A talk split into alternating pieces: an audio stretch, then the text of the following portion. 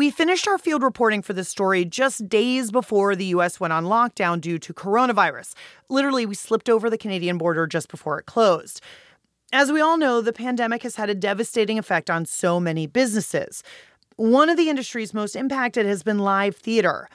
A few of the folks who helped out with this episode are out of work right now, and will continue to be for the foreseeable future, along with their actor, dancer, singer, musician, choreographer, costume designer, wig maker, and stagehand friends. This episode is for them.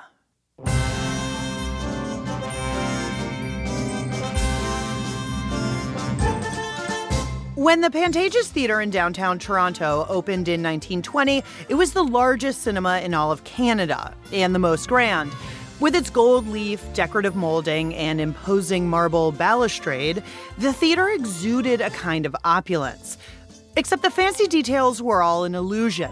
The Pantages was a vaudeville theater, and what is vaudeville selling, if not illusion? People lived in a lot more squalid conditions, but for 10 cents, they can come into this opulent place, and you go into fantasy land. That's John Karastamatis. He works for Mirvish Productions, which owns the theater, and he's giving me a tour. A mural effect. Some half-naked dancing ladies. Naked, and it almost looks like naive painting.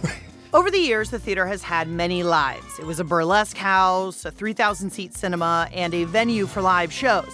It's also had many names, the Pantages, the Imperial, and its current appellation, the Ed Mirvish Theater.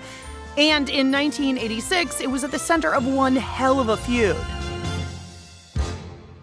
At the time, a company called Famous Players ran the theater as a cinema. Across the street was the Cineplex Odeon movie theater, run by a guy named Garth Drabinsky. He is of the opinion that if you have competitors, you have to kill them. If you could put them against the wall and machine gun them, all the better. Aggressive, but I get the point. Drabinsky wanted the then Imperial to himself. By this time in its life, the theater had been carved up into a bunch of different configurations spread over three separate lots. In his pursuit of a movie theater monopoly, Drabinsky happened upon a very important detail. Famous Players did not actually own the entire building. Right. Although they owned the auditorium, they did not own the strip of land from Yonge Street to Victoria. That section of the theater was owned by a mature woman in Michigan. So Drabinsky and his associates paid her a visit. And then they offered her a better price than Famous Players. Famous Players had taken her for granted and had, just assumed every year it would just be renewed, the lease, right? Okay, now here's where it gets juicy. Not long after the lady signs the lease over to Drabinsky, some Famous Players folks show up at the theater and... the doors were padlocked. I love it. And they could not get in. So devious. So they were caught off guard. They didn't know what to do. Drabinsky had locked the part of the theater that he now owned, which happened to be the main entrance to the theater, thus rendering the theater functionally inaccessible to the public. Don't hate the player, hate the game. The president of Famous Players called Drabinsky's move, quote, unconscionable, irresponsible, and unfair behavior. But it proved that Drabinsky was prepared to go to extraordinary lengths to get what he wanted. Instead of retreating, Drabinsky doubled down. He built his own small auditorium within the section of the Imperial that he now owned. The tactic almost bankrupted him, but he stuck with it, and it worked. As soon as he opened that, Famous Players went back to the table, and they agreed to sell him the remainder of it, as long as it was never used as a film exhibition hall. Drabinsky won big. Once the theater was his, he changed the name on the marquee back to Pantages and set about restoring it to its former glory. Faux marble, fake gold leaf, and everything. That all-in, take-no-prisoners approach would be a hallmark of Drabinsky's career, and ultimately what would bring down his Broadway production company, and land him in some very unfashionable silver bracelets. But not before snagging theater's biggest prize. I'm Lauren Ober, and from American Public Media, this is Spectacular Failures, the show that always lets failure take a star turn because she's a total diva.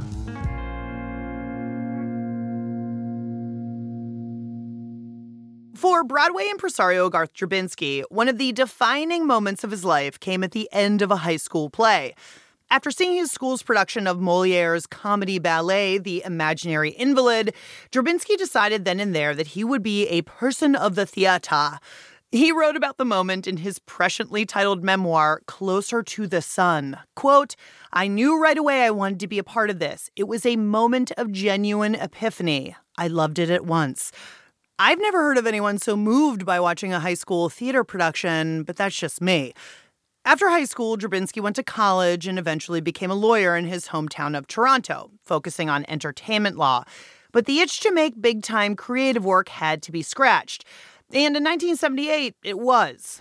New York, New York, the Big Apple and the big time, even for Garth Drabinsky.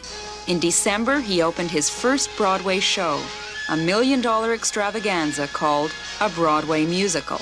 It was literally called A Broadway Musical. That's like me titling the show a podcast. The New York critics panned it, and Drabinsky and his partner closed it after one performance. No joke, the show opened and closed on the same night, and I'm pretty sure that's not the way it's supposed to work. New York Times theater critic Mel Gussow had this to say about the show. Quote, "The lyrics of one of the songs run nada, nothing, zero, zip, which could suffice as a forward description for A Broadway Musical." Ouch. But as Drabinsky told the CBC, he was undeterred. It's something that you have to get used to in this business, because this business is run on word of mouth and run on the response of critics. And I don't regret the involvement. I certainly have never been more passionately involved in anything that I've done. Drabinsky returned to Canada after his big Broadway bust. There, he signed on as a producer of the 1980 horror film The Changeling. It starred George C. Scott as a New Yorker who moves into a long-abandoned house in Washington state. And guess what? The house is haunted. Within this old house live two residents. One of them is John Russell, composer, professor. The other has been dead for over 70 years. The film actually did pretty well. In 2009, Martin Scorsese named it to a list of scariest horror movies of all time. What is it in that house, Claire? What is it doing? Why is it trying to reach me? Why, Claire, why? The Changeling, an experience beyond total fear. Careful listeners will know that I do not love scary movies, so for me, that's a pass, eh? The film cost $6.6 million, making it at the time the biggest budget feature in Canadian filmmaking history. Drabinsky raised that money in a very unorthodox way, through an offering on the Ontario Securities Exchange, basically public shares in his film. For a cool $25,000, investors could buy into Drabinsky's film in exchange for some tax benefits. It was an unprecedented move. And at the time, Drabinsky called it an educational process. Right. After The Changeling, Drabinsky shifted gears to showing films rather than making them. In 1979, he co-founded the Cineplex Odeon Corporation, a movie exhibition business. Before Drabinsky's company came along, most movie theaters had one screen. Drabinsky changed all that with his idea for the modern multiplex. When it opened at Toronto's Eaton Centre, the Cineplex Odeon Theatre was the largest movie theatre in the world, with 18 screens. It was a total game changer. Canadian art hung from the walls, and the concession stands sold espresso and fresh pastries, along with popcorn slathered in real butter. For Cineplex Odeon, the Toronto Multiplex was just the start. Soon the company opened theaters all over North America. This expansion is when Drabinsky first caught the attention of New York Post theater critic Michael Riedel. Garth sort of reinvented the notion of a movie palace. And the early stories were like, wow, this guy really is a visionary. You know, he's real butter on the popcorn, and he's doing art movies, and he's going to have great seats, and he's going to refurbish his theaters. Within a decade, Drabinsky's company had built more than 1,800 movie screens in 500 locations. But all that success came with a whopping amount of debt. 10 years after Drabinsky revolutionized moviegoing, the company's board pushed him out. Garth was thrown out of Cineplex Odeon because he kept expanding. And, you know, Garth is somebody, well, he's like America, actually. He has no fear of debt. I mean, he will take on debt like you would not believe. And I thought, this is kind of interesting. Here's a guy, clearly a mogul, clearly a visionary, but he gets ahead of himself.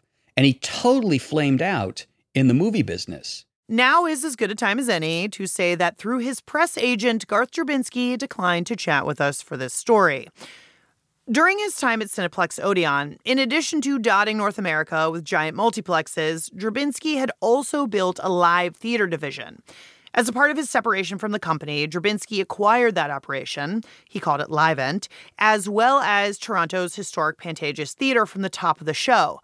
But the best part of Drabinsky's $88 million golden handshake exit from Cineplex Odeon was the Canadian rights to Andrew Lloyd Webber's cash cow, The Phantom of the Opera.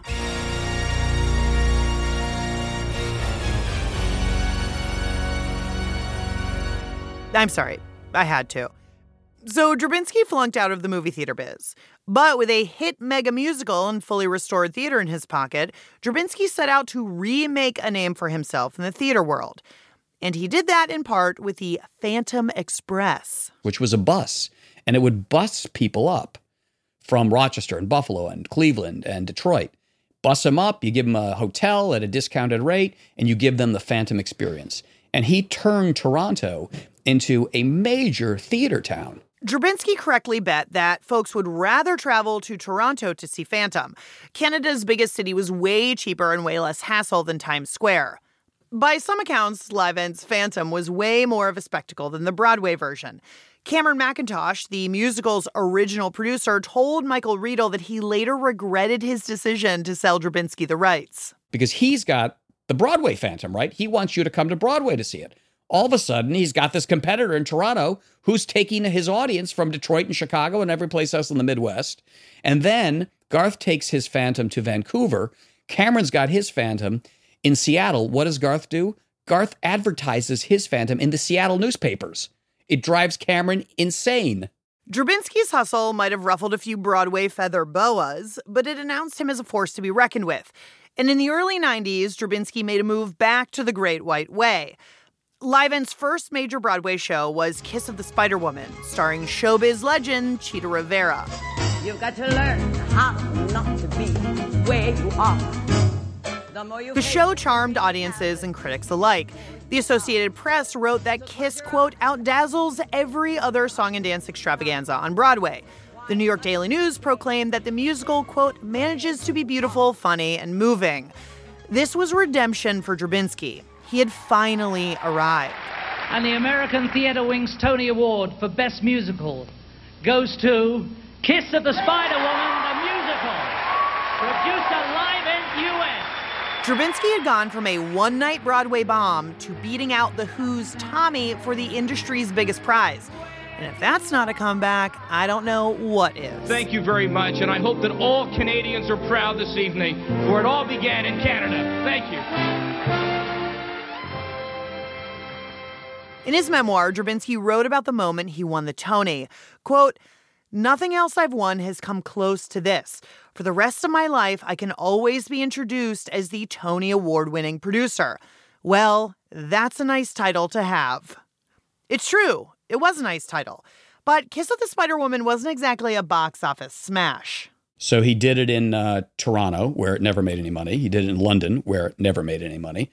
And then he came to New York, where it won, I think, 6 or 7 Tony Awards, but still never made any money. The pattern of Garth's life, though, is, you know, it looks good, but it doesn't make any money. Now, for the layperson like me, it's kind of hard to understand how a show could win an armful of awards and not make any money. Luckily, a real Broadway producer is here to help. Professor Stephen Chakelson runs the Graduate Theater Management and Producing program at Columbia University. He's also worked on lots of Broadway shows, including the Tony Award-winning musical, The Band's Visit. He says that in the early days, a show lives and dies on the strength of its ticket sales.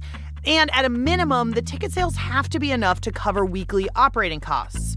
But if you want to make money, and who doesn't, that's a different ballgame. If week after week, the value of your ticket sales exceeds your expenses, and you're generating weekly net operating profits week after week after week, you're beginning to accumulate cash in the bank. And if you're a Broadway producer, you have a look-see at that cash in the bank. And you decide, can we afford to distribute some of this cash? And at that point, you start returning capital to your investors. So you start doing these distributions of your cash. This is called recouping. If you want to make a Broadway show, you find some investors to give you big money for the production with the hopes that the show will be a hit and they'll make a bundle. Recouping means you've just broken even. You've gotten to use the investors' money and they get the prestige of having their name attached to your show, but that's about it. No one's getting rich. But only about 20 to 25% of commercial productions recoup their investors' cash, which means that the theater is not a place for risk-averse investors like me to park their money. So of that 20 or 25%, it's a much smaller percentage that actually continue running and begin to actually give a return on investment. Now, that is how an average Broadway show run by an average producer operates. But Garth Drabinsky was absolutely not your average producer, and Livent was not your average company. Remember when I told you that Drabinsky's horror film The Changeling was financed through a public offering? Well, Drabinsky took that idea, injected it with jazz hands and a chorus line, and came up with Livent's business model. By 1995, Livent had become the first publicly traded live theater company, operating on both the Toronto and New York stock exchanges. It was an unprecedented move. Instead of relying on wealthy investors to foot the bill on a show-by-show basis, Drabinsky would be using a single pot of shareholder money to pay for all of his increasingly lavish productions. In Garth's case, I have always wondered, but it's purely wondering, whether he went public as a way of sort of foregoing the traditional investor route. That's Jack Viertel. He's the senior vice president of Jujamcyn Theaters in New York, which owns 5 Broadway theaters and has produced just about all of your favorite shows. The Producers, Kinky Boots, and Angels in America, to name a few. In other words, if he could sell stock, he could use that money to produce shows. And the stock presumably represents the entire company, which meant theater holdings and other holdings. And, you know, that's a way of doing it. In my mind, the only really reasonable reason to do that is that you can't do it any other way. See, Drabinsky needed an extraordinary amount of money to mount his shows. These weren't rinky-dink summer stock productions. Livent pulled out all the stops, and going public gave him access to all the money he needed. You simply have a stockpile of funds from which you can do what you want to do, which is, you know, no doubt easier in terms of actually producing a show, but it's a big deal to go public. So, you know, none of us did that. But when you were about to mount the most expensive musical ever produced, a spare no expense revival of Showboat, you need a monster war chest. Theater critic Jeremy Gerard remembers Drabinsky inviting him to see previews of the show in Toronto. And we were rewarded with a truly spectacular show. He wrote in his review at the time, "If you've got the money, you'd better come up to see it because there's no way this is coming to Broadway. It's too expensive, it's too big, it's too lavish, it'll never come." And of course, Garth proved me wrong. When Showboat finally opened on Broadway in 1994, it cost more than $10 million to produce. Livent was spending more than $600,000 a week on the show. Tickets cost $75, which was a fortune at the time. But if you do a little back-of-the-envelope math, you'll realize that in order to cover more than $500,000 in weekly operating costs, you're going to have to sell a showboat load of tickets. Critics like Michael Riedel and Jeremy Gerard were going to the shows, and they knew Livent wasn't selling nearly enough tickets to break even. My first real run-in with Garth, I was at Variety when he sent out a press release claiming that Showboat had recouped its production costs. And I refused to print it because I knew it wasn't true. And he was furious because he wanted the imprimatur both of the New York Times and of Variety. And I said, I don't believe it because I knew how heavily the tickets were being discounted. And I knew that his costs on the production were extremely high. There is no way this show can ever make any money. It's just too expensive. And that was the very first tip-off I got, that somehow Garth was doing something that didn't make economic sense. And that's when I began to get suspicious. And that's when I began to kind of watch him with a wary eye. The extravagance of Showboat made the critics scratch their heads, but it was undeniably beautiful and thought-provoking and innovative, and it nabbed some more Tonys. But from a business standpoint, Showboat, like Kiss of the Spider Woman before it, was a real curiosity. Being big and grand on the one hand, and doing a show that, you know, is ambitious and complicated and will only appeal to a certain audience, on the other hand, is probably not a good business strategy. Showboat ran for almost 1,000 shows, which is a lot of shows. But it kept running even though it was losing money. And that was a huge red flag. Livent made other questionable financial decisions. It spent far more on advertising than other production companies, but it didn't include advertising costs when it added up the price of a show, even though that was standard practice. The company also neglected to tally the costs associated with developing a new show until after that show opened. So the show's profit and loss statements were never quite right. On top of that, Drabinsky was known in the business for doing everything in-house, from the casting to the costumes to the marketing. And that, too, requires substantial cash flow. So does lavishing actors with salaries far above industry standards. Michael Riedel says the late, great Elaine Stritch got paid around $20,000 a week to sing one song a night in Showboat. And she sings it to the baby. So she's got this baby, and Elaine is not exactly the mothering kind, shall we say. Why do I love you? Why do you love me? And Elaine's singing, she holds this baby in her hand. Why do I love you? Why do you love me? Stephen Sondheim said, is she going to sing to that baby or eat it? Oh, that's Stephen Sondheim, always cracking wise. Livent produced some other shows after Showboat, including Christopher Plummer's one-man play, Barrymore, and a revival of the comic operetta, Candide. Again, none of them made any money. But, says Gerard, he didn't produce junk. He was interested in becoming a legitimate, important contributor to the tradition of the musical theater. And when you go down the list of shows that he produced, let's go through them. Showboat, Candide, Barrymore, Kiss of the Spider Woman. These are shows that had real artistic integrity, that had a social conscience, that really wanted to accomplish something. For all of Livent's artistic ambition, it hadn't yet produced an original musical. Building a production from scratch is a notoriously high-risk proposition. But in 1998, Drabinsky had a brand new Broadway theater, part of Livent's growing real estate holdings, and he needed to fill it with something the likes of which had never been seen before. And he did that with an ornate adaptation of E.L. Doctorow's sweeping novel, Ragtime. Marty Bell was the senior vice president of creative affairs at Livent. He says the vibe on Broadway at that time was kind of go big or go home. This was the era of Les Mis, Phantom, Miss Saigon, Chess, Beauty and the Beast, The Lion King. So Broadway at this time was becoming about spectacle. And I think Garth's instincts was to be bigger than those shows. Remember, he started with Phantom of the Opera. As they rehearsed Ragtime, Drabinsky wanted the show to be bigger and bigger. Garth would say, well, add another character there or add another singer there. Garth used to spend this whole day on the phone. And I would say to him, I'm going to come in your desk, I'm going to lie down on your desk and put my head on the phone, and you're not going to be able to pick it up if you add another actor. In less than a decade, Livent had gone from owning one theater and producing one show to operating 6 theaters and running 8 shows with another 7 in the hopper.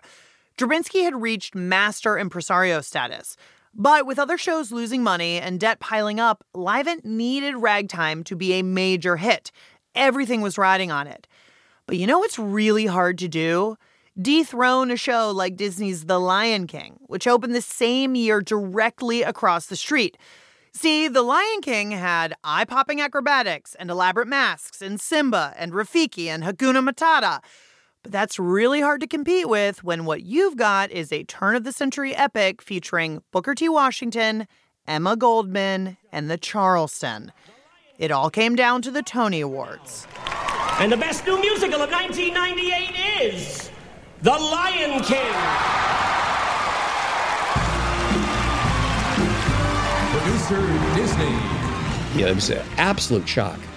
But I wrote a column to the effect that I thought, Garth Drabinsky must really be worried now because he needed that Tony for Ragtime to be a success. And then within a year, the whole thing imploded. And curtain.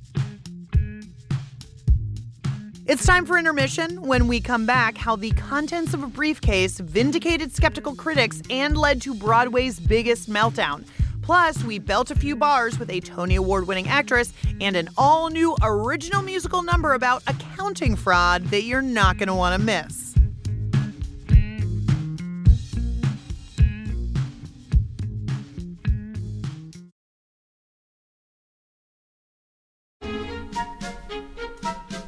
In 2001, the musical The Producers debuted on Broadway. It starred Nathan Lane as Max Bialystock, a morally flexible theatrical producer, and Matthew Broderick as his perpetually anxious accountant, Leo Bloom. The plot posed this idea. Geez, really, come down to it, you could make more money with a flop than with a hit. That's my new best friend forever, Katie Huffman. Hi, my name is Katie Huffman, and I was the original Ule Inge Hansen Benson Jonsson, Talon Holland Swadden Swanson in The Producers on Broadway, for which we won 12 Tony Awards, and I got one of them. Lucky me, somebody had to win it. Now, the thing you need to know about this guy, Max Bialystock, failed fictional theatrical producer, is that historically his investors were oversexed elderly ladies with money to burn. Hello, gorgeous. Hold me. Touch me. As soon as I shut the door. I mean, they're the perfect investors for Max because they want Max. Did you bring the checkie? Bialy can produce plays without checkies. Oh, here you go. To test out their theory that you can make more money by bombing than by succeeding, Bialystock and Bloom used a fancy financial maneuver called overcapitalization, basically raising way more money than you need. If you raise more than 100% of the money, which will be Max's job to satisfy many little old ladies to get them to write checks, that if it's a big enough flop, then nobody will ever know that you raised more than 100% of the money because it'll just close and it'll go away. So all Bialystock and Bloom needed to do was find a guaranteed shit show. So they started their big search for the worst musical ever. And, piles of scripts everywhere. Finally, they find a script called Springtime for Hitler. Well, that's got to be a flop. Springtime for Hitler and Germany. Look, it's springtime. Winter for Poland and France. Naturally, it's material that would be so offensive that the show couldn't possibly last past intermission. The audience would revolt, and all that little old lady investor money would be Bialystock and Bloom's. However, it becomes a huge hit. The audience thought the whole production was brilliant satire. I mean, how could they not? Hitler was played by an effeminate homosexual. I'll myself watch my show. I'm the German Ethel Merman, don't you know? So now they're in trouble, because they were trying to make the worst show in the world, and they made a huge hit. So now, of course, none of their backers are getting paid back, and suddenly Max is left in jail. Obviously not how that scheme was supposed to go. Bialystock and Bloom had an accidental hit, and their investors expected to get paid. Now, I bring up The Producers, one, because it's an excellent show and you should totally see it, but two, because there is this way in which Garth Drabinsky was a little like Max Bialystock. He was a larger-than-life character, he employed some creative accounting tactics, and he was utterly convinced that his schemes would work. Plus, they were both keeping two sets of books. Hey, Sarge, look at this. What? I found these two accounting books. This one says, show to the IRS. And what's the other one say? Never. Show to the IRS. Oh, man, you cannot make this stuff up. So many similarities. But unlike Bialystock, who banked on a flop, Drabinsky was convinced that Livent was a hit factory. Here's Professor Stephen Chakelson. Garth was pretending it was a gigantic hit, right? Then the company was humongously successful. That's the kind of persona and the kind of image he was trying to have out there in the world. But really, everything was flopping. So in a way, it's the opposite. Now, when you're playing with individual investors' money, you can afford to have flop after flop after flop as long as people continue to invest in you. There is no limit. There are producers who have had numerous failures, and they keep plugging away. But when you are beholden to shareholders and a board of directors and pesky SEC regulations, you can't play fast and loose with other people's cash. Unless you are a too-big-to-fail kind of company, then by all means, do what you like. You know we've got your back. Because Livent was publicly traded, its shareholders needed satisfaction. And in 1998, they weren't getting it. The company was mired in debt to the tune of $160 million. In an effort to save the company, two men, financier Roy Furman and super agent Michael Ovitz, put up $22 million to buy a controlling stake in the company. Still, Drabinsky thought he needed just one hit to put the books back in the black. And the crazy thing was, he got one. It was called Fosse, which made a fortune. Marty Bell remembers opening night. On August 8th, 1998, we opened Fosse in Toronto. After the show, we had a cast party at a restaurant downtown Toronto. And then Garth and I, as we did on opening nights and most shows, went over to the ad agency to add the quotes from the reviews into our television commercial. The reviews started coming in, and they were pretty glowing. But then Drabinsky got a call from Roy Furman, one of Livent's new owners. And all of a sudden, his whole demeanor changes. Suddenly, there's something different about him. But Bell and Drabinsky kept working until around 3 a.m. when they called it a night. And he said to me, if I get the review from the Globe and Mail, should I call you, or do you want to wait till we get to the office? And I said, no, call me. I want to hear how we did. 6:30 in the morning, the phone rang, and I thought it was Garth with the review, but it was Roy Furman. And he said to me, meet me at the Four Seasons in a half hour. And I turned to my wife and I said, Garth's out of here. The company's new management had discovered that Livent's accounting practices were more than just creative. They were fraudulent. So on the opening night of Fosse, Ovitz and Furman locked Drabinsky out of his office. But inside that office was a briefcase. He left his briefcase at his office. So when they went into that briefcase, they actually saw ledgers for Livent's books in Garth's own handwriting, him shifting numbers around to make things look better. Written in the margins of one of the briefcase documents was this damning command: don't show to the new investors. Allison McLeod is a senior lecturer at the University of North Texas and an expert in accounting ethics.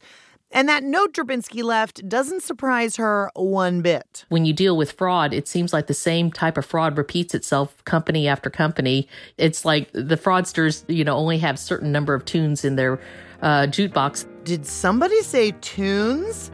Take it away, boys. Gather around, here's a scandal or two about a guy, Garth Drabinsky, who had some magic to do. He was one of those guys who threw sparks in your eyes. Just ignore my books, my dear, and we'll all get a prize. He had just opened Fosse about Bob's work and then left a paper trail more tangled than the love of Bobby and Gwen. Left a note on his books, waiting to be read. His partner Roy found it, and here is what it said. Don't tell the new investors. Don't you do it, don't you dare. One of the worst things they did, according to the SEC, was that they did something called capitalizing expenses to the balance sheet. Capitalizing expenses means that you're shifting an expense, such as a mortgage, to the asset column. So you get a double whammy when you commit fraud like that. You get improvements on two of your financial statements. So Livent was pretending some of its expenses were assets, thereby hiding $60 million in losses. Fraud is a concept word like calm or distraught. They just took a little pink eraser out and they erased expenses off of their income statement and some of their liabilities off of their balance sheet. Another accounting maneuver that turned out to be illegal was overstating assets. Livent counted ticket sales as assets before the ticket buyers even saw the show. You can't just willy-nilly shift the recognition of the revenues and expenses in a different period just because you want to. That's not permitted. And so, and that's part of accounting. You tell it the way it is. Basically, the company kept two sets of books. One with the real numbers, which were kind of trash, and one with the sexed up numbers that they showed to their shareholders who were paying to keep this whole operation going. He said, don't tell the new investors about the kickbacks we'll all get. A cup extra thou in cash, big spender, and then we're all set. Don't tell the new investors it's an ensemble number two, 'cause if I go down, we all go down, and that includes you. But I guess the biggest lesson I've yet to really learn is don't leave out the evidence, or you pass the point of no return. Fraud! And if that doesn't win us a Tony, I don't know what will. Some of the accounting fraud discovered by the SEC and their Canadian counterparts was sophisticated. But as we learned at the end of that very catchy tune, there were also just some garden variety kickbacks to the tune of $7 million. In addition to Garth Drabinsky and his business partner Myron Gottlieb, 7 other top executives were found to be in cahoots. In 2002, the Royal Canadian Mounted Police charged Livent co-founders Drabinsky and Gottlieb with defrauding investors and creditors out of $325 million. The Canadian case against Livent took 11 years. But ultimately, in 2009, the pair was found guilty of fraud and forgery. Drabinsky got 7 years in prison for his crimes. He served about 2. From Michael Riedel's perspective, it was good riddance. It didn't bother me to see him go, because something that is lost sight of here is that when Garth went, he bankrupted a lot of little people. One of those folks was John Wilner. In the 90s, Wilner was one half of an advertising agency that worked almost exclusively on Livent shows. Wilner says he was available for Drabinsky morning, noon, and night because that was what the job demanded. And for the first few years of their working relationship, it went pretty well. I had no knowledge or anything to do with how he ran his business. That wasn't my job. Right. I just knew that he, we sent the bills on Friday, they were paid. But then out of nowhere, Livent went belly up. I get a call from Livent, don't run any more ads. We're declaring bankruptcy. We're going to continue the shows. The shows will stay open, but we have no money. Livent owed Wilner's agency close to $1 million. It was a huge blow to him, and his business never recovered. Wilner's company limped along for 2 years before he shut it down. 35 people ultimately lost their jobs. So how much do you think that it cost you total to deal with all of this? Lauren, it cost me my life. Cost me my life. My career. It cost me my career. You can't put a numeric fixture on my career. My career was over. Today, Wilner owns a real estate company on New York's Fire Island, but the feeling that Garth Drabinsky ruined his life is just below the surface. Now, you might think that someone who had been charged with defrauding investors out of hundreds of millions of dollars might lie low after getting out of prison, maybe get a little upstate spread and volunteer at a local animal shelter or something. But not Drabinsky. Despite the collapse of Livent, Drabinsky continued to poke around the theater, even from prison. In 2017, he produced a show in Toronto called Suzatska, which was supposed to be his first stop on the Comeback Express. Here he is talking to the Canadian press when the show opened. Every musical that I've ever done, I've always felt public pressure because the shows have always been closely scrutinized by the media. I mean, I'm mindful of the fact that there is keen interest on the show, but there has always been keen interest on everything that I've been involved in musical theater. But despite all the keen interest and the hype about the production being Broadway-bound, the show is a dud. I have been told that there are still a number of people who worked on the show who are owed money. Here's my question. Why, after Drabinsky upended his company, lost tons of investor money, went to prison, and ruined people's lives, why would theaters and investors risk working with him again? That's a good question. Why would people work with him? Because I think that he's selling an elixir. And the elixir isn't that it's going to cure all your ills. The elixir is it's going to make you an artist. It's going to give you a place in history, and he's going to pay you really well to do it. And that's very seductive.